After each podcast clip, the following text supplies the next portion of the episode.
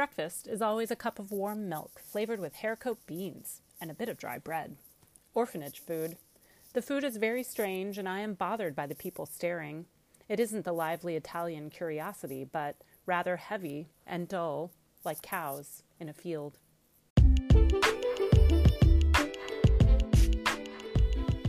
Welcome to The Diary, a podcast where we read from real diaries written by diverse people across history and into modern times. We're searching for those common threads that connect us.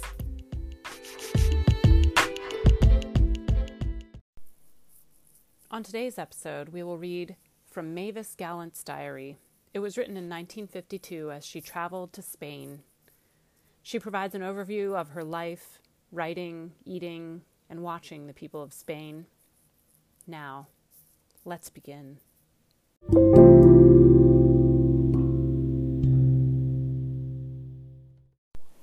March 1952.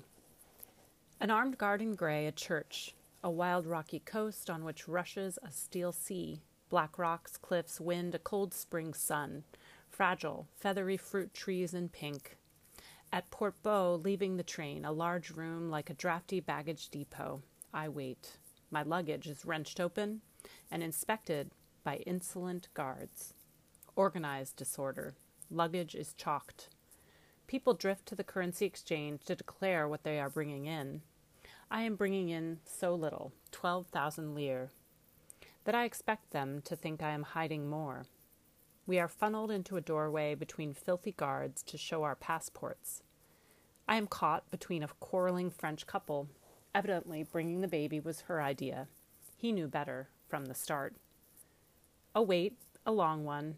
Inexplicable multilingual confusion, lending of pens, filling out of forms. I reach the window. Journalist, says the arrogant young man. Will they all be like this? Beautiful, too, I know what I must look like after a night and a day and a night in a third class train. On to another window where something is stamped and a rush to the Barcelona train. They seem old, the carriages, but not shabby, just high and rather solid. No compartment doors, thank God, as I have been suffocating since Sicily. I share the window with a young girl who wears the Saint Germain des Prés uniform plaid slacks, black shirt, pea jacket, mascara, no lipstick. Holes in her socks, the heel is a great grubby white moon, and she obviously doesn't give a damn. She has two addresses for cheap rooms in Barcelona and Madrid, and writes a note for one, Cal de Hortaleza, 7, Madrid. The carriage fills. An old woman who can hardly hide her loathing for Miss Saint Germain, two businessmen, who gravely offer each other smoking tobacco and papers for rolling, a booted soldier, fat blonde wife, two babies. Everyone sleeps.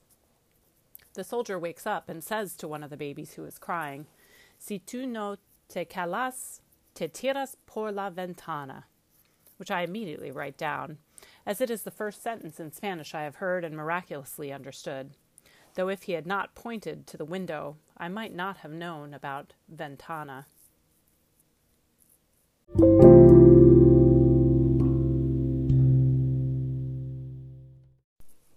April 1952 in Madrid. I live on bread, wine, and mortadella. Europe for me is governed by the price of mortadella.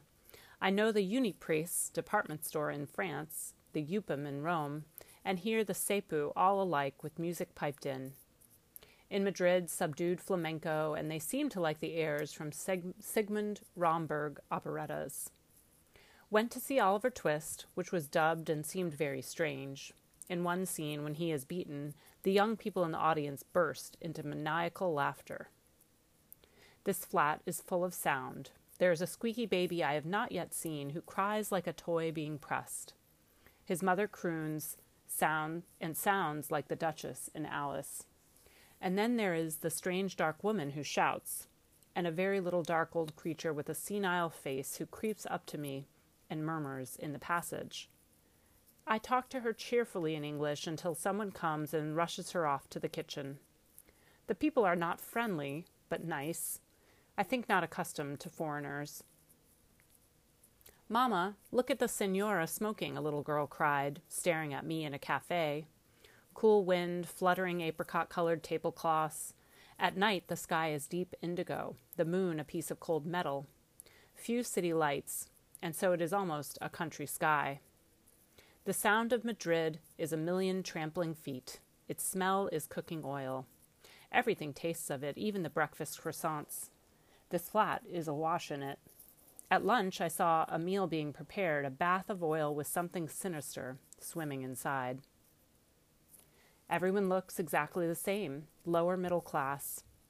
Couples pushing carriages, carrying bags of diapers. There are babies, little girls in white skirts, so starched they stand out like lampshades, gold buttons in their ears. I've never been in a city where one was so conscious of crowds. The children masturbate, the way children in other countries skip rope or roller skate. Spanish parents must consider it like teething. They take no notice what, whatever. It is startling to see family groups strolling in the park dressed as if every thread had just been woven and starched, and the little ones tottering along quite priv- privately absorbed. In the afternoon, cafes are stuffed. Little girls, stupid with beer, slide off their chairs. They play on the street, sit and roll on the pavement, even the babies. No germ phobia here, even though they die like pigeons of typhoid. Streams of urine everywhere, under cafe tables. Unlike Paris, where babies are held over the gutters, the parents in Madrid simply take down a child's pants wherever it happens to be, without moving. On Mama's feet, Mama doesn't care. Saw a nurse with a baby boy, directing the stream, he on her lap, so that the carriage, a chair, and his toes were splashed. It is like drinking in a public urinal. I am haunted by a man I saw outside a cinema on the Jose Antonio. Elderly, neatly dressed, bent, but I saw in his face that he would have begged if he dared. That face, tragic, proud, and desperate, I am beginning to recognize here. Wanted to let him know I was no better off than he, but my clothes are better and foreign looking. I think I am not eating enough. Twice in the Prado I felt watery and faint. Outside, the traffic seemed far away and the cars very small, and I saw those black molecules swirling around as if I were being given ether. I don't feel hungry, only ill and tired. The Monte Piedad, a pawn shop, is run like a bank, big, efficient, and clean. I part with my typewriter for 1500 pesetas. It turns out that in this country it is the most valuable thing I own. The clerk shows me bundles of clothing and somebody's curtains. Besides me on the bench is an old woman with that straight, strained gray hair they have, hugging her sewing machine. I smile at her, but I realize she is close to crying. Tonight it rains and the baby cries all night, is soothed by the harsh, rocking cry, Vaya, Vaya, Vaya. It is after midnight. Traffic rushes on as if it were high noon. I can hear men laughing and calling in the street. The little maids are washing and ironing in the kitchen. All the flats across the street are lighted, and the sky is like blue paper. Frederick, wishing to offer me a treat, takes me to Gone with the Wind, when I would have rather have had a meal. Five hours in the dark at the mercy of gigantic faces and color. A crushing waste of a day. Either they were eating wonderful American meals or they were starving and gnawing raw potatoes. Frederick, very sentimental, says the Southern civilization reminds him of Hungary and he su- suffers from being uprooted. Having no roots, I don't know what he is talking about. I think, but do not say, that if Hungary were anything like the South, I should want to be out of it.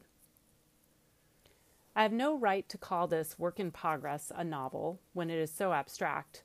It is like an abstract idea I've held, or been held by, rather, ever since Austria. Six months. Two notebooks stuffed with it, stuffed with an idea. I must be mad. Worked from coffee to dinner, ate very little, then too tired and ill to work again. Regret bitterly having promised to help Frederick with his book, particularly as I am doing the dullest part research and typing. Have typed myself numb and then my own work besides. Found a place where I can have a meal for ten pesetas. Brown tiled walls, greasy soup I can't get down, but a good cutlet. Place full of single sad youngish men, clerks from the look of them gulpy, greasy macaroni. I glance twice at my wrist, forgetting the watch is gone. The novel, this bird in my mind, I have carried it there since Austria, suddenly alighted in Madrid. Sitting in the Cafe Telefonica, eating a dry bun, I saw one of these girls, with the long jaw, blackish skin, thin mustache. Those girls who so often devote their lives to religion, and of course, that was the girl in the book. The stove went out, and I discovered the alcohol bottle was empty. Disaster. Waited an hour with a horrid soup of dried vegetable shreds that looked and tasted like floor sweepings, and finally cooked it on the kitchen range, where a great iron pot of lentils and seafood bubbled slowly.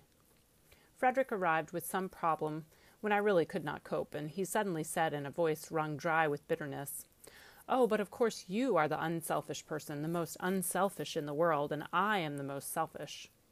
It was the remark of someone who has nothing more to lose. And now it is suddenly cold, like March in New York. This place cries to be written about the passive, shuffling crowds, crowds everywhere, leveled off, everyone the same. Well dressed people are the exception, and the gap between them and the rest of us can be measured in miles. I am really shabby now. I noticed it yesterday when I passed two beautifully groomed women, hair waved, good suits, perfume. They brushed by me with the same half curious, half impatient air they had for the rest of the street.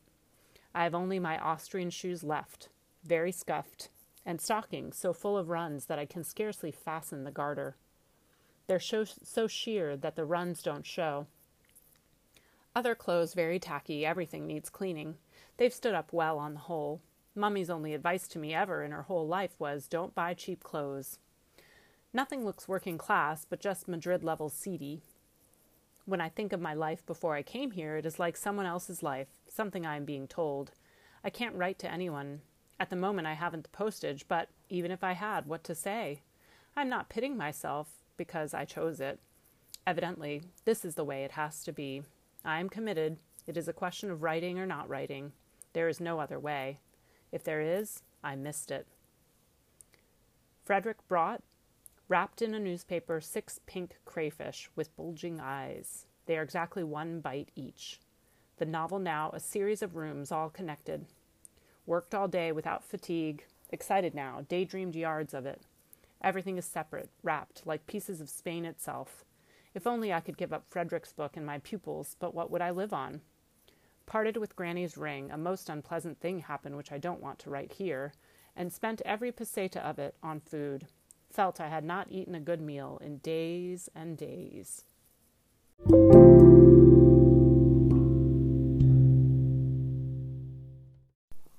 June 1952 in Madrid.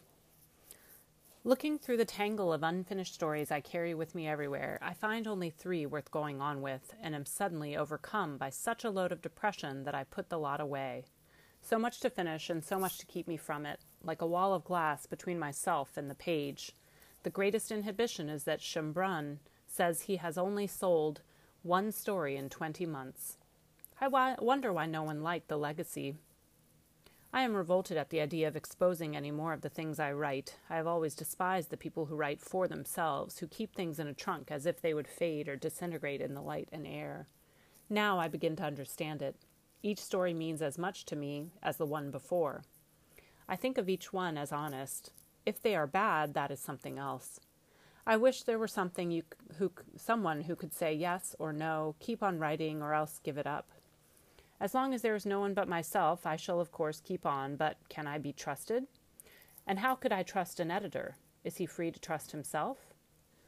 A hot, dusty day. Spent most of it under the plane trees on the Prado watching the Cibeles fountain, and remembered the little fountain at Salzburg, the gauzy spray blown everywhere in the wind, and the thin smell of autumn there. Lunched very quickly in the cheaper of the two cheap restaurants on a few bites of meat and potatoes, but the meat was rotten, and I was afraid to finish it, remembering how I nearly died of that kid stew in Sicily. In the corner, a poor madman who never stops moving or chattering through his broken teeth. His wife, in a pretty mantilla, smiles pathetically and with a kind of apology when anyone looks. The man holds his head to one side, takes out a sharp, very sharp knife. He combs his hair with it, and then splits open a small loaf into which he pours meat and potatoes from his plate. Everyone looks, but not with amusement, as they would in America. They look with a suspension of all attitudes, watchfulness. They hold their forks in midair. Behind their eyes is the thought, How marvelous this is! How much worse can it be? I am made ill. When I pick up my wine, I feel a madman has touched it. His is the insanity of devils. Wasted day. Wrote letters to avoid the novel. It is all there, and once I begin working, I am submerged, but the plunging in frightens me. The people in it aren't as immediate as they were. I can't see them on the street anymore. They are real people, but only I know what has happened to them. Sometimes when I write, I feel I am watched by what? Ghosts? Ghosts of people I have invented? If anyone comes in unexpectedly while I am working, I am terrified. Extraordinary deja vu today decided to sell the green suit, and as I spread it out on the bed, had the giddy feeling of a mistake in time. It came back the day I bought it in New York, not quite two years ago, and spreading it on the bed so John Gallant, Mavis's ex husband, could see it as he came in the room. I thought I would see on his face exactly what he thought of it, no matter what he said. His opinion was so important to me, but mine was not to him. I don't mean it was indifference. It probably never occurred to him to wonder what I thought. Couldn't bear to sell it, suddenly. Though I hope not for sentimental reasons. I wasn't sentimental about Granny's ring. It is my last good thing. Today I have no money and no food. Frederick came and I took what I had, and we had coffee and a bun apiece. The important thing when you don't eat is not to get tired. In any case, the mind takes over. If I think about food, I am physically revolted. R comes with ice cream in a covered plate, melting down to something like an egg powder omelet. We eat it out of the same plate, but not with the same spoon. He also returns the fifty pesetas, which he leaves without a word on the bed. I pick it up and put it on the table and say, You must not be so delicate. It is all right to talk about money. Spanish pride gets on my nerves. He wasn't ashamed to ask for it. Also, the gesture of money on a bed is disgusting, like someone paying a tart. R says that Frederick said to him that anyone could get anything from me. He said, You must appeal to her maternal feelings, to her sense of guilt. And remember, she is very Protestant and will not help you if you do not seem to be working at something. But also, she is like all the Americans. She gives in the long run what is not needed. I can scarcely write this. Today there was a letter from the New Yorker. When I saw one morning in June I wrote about the change of title and the mistake in spelling of the Cap Martin monument. They write Dear Miss Gallant, thank God you had occasion to write me because you evidently not only haven't been getting your mail from Mr. Chambrun, but from the New Yorker as well. The last address he gave us was American Express, Capri. It goes on. What is more to the point, have you been getting checks? We sent Mr. Chambrun $790 for the picnic and 745 for the Cap Martin story. Also, they sent a copy of the letter sent to Capri and returned to them, which is dated May 5th. I had the great pleasure last Thursday of sending off to Mr. Chambrun $1,304.75, with $230.25 to come for the two stories. Mr. William Shawn, the New Yorker's new editor, remarked in a memo that he did not know how much you had been encouraged, but that he thought it ought to be a good deal. I could not take it in all at once. The two stories. And if the Cap Martin story had not been published, I would never have known. I could not take in that Chambrun had had this money from the beginning of May, simply could not admit that anyone would do this to me. I felt and still feel sick. I walked out of American Express like a person in shock and turned, I don't know why, into the Sepu. People shuffling around, trying on carpet slippers and choosing fans. I realized I could not even buy a cake of soap. The sensation of disgust was curious, as if a colony of flies were stuck to me. Then I saw something so disgusting I can't write it here, and that was a symbol of what had happened and what people could be like. Told Frederick I no longer believe in the novel. He said, Write it, whether you believe in it or not. It is like watching a plant die. Something in me was lacking, or I would have kept it alive. Death in the grain. The shape of the leaf in the seed and the death. Then, everything we, was decided? That must be what is frightening me. Say, that I was not meant to exist, as I often believe, or to have anything or anyone. That it was decided within the cell.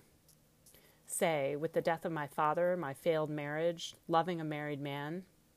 The end with John H. was in the beginning. We heard a child cry, and he said expertly, That's a tired cry.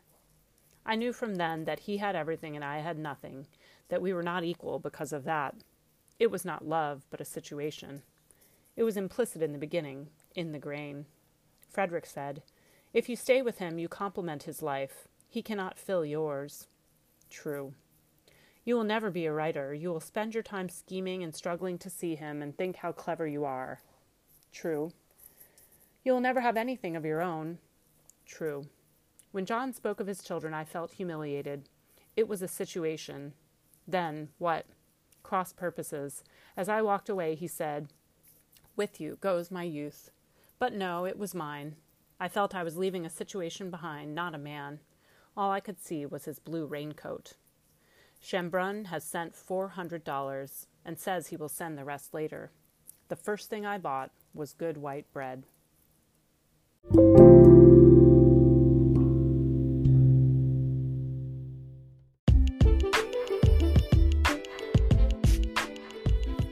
That's our diary entry for today.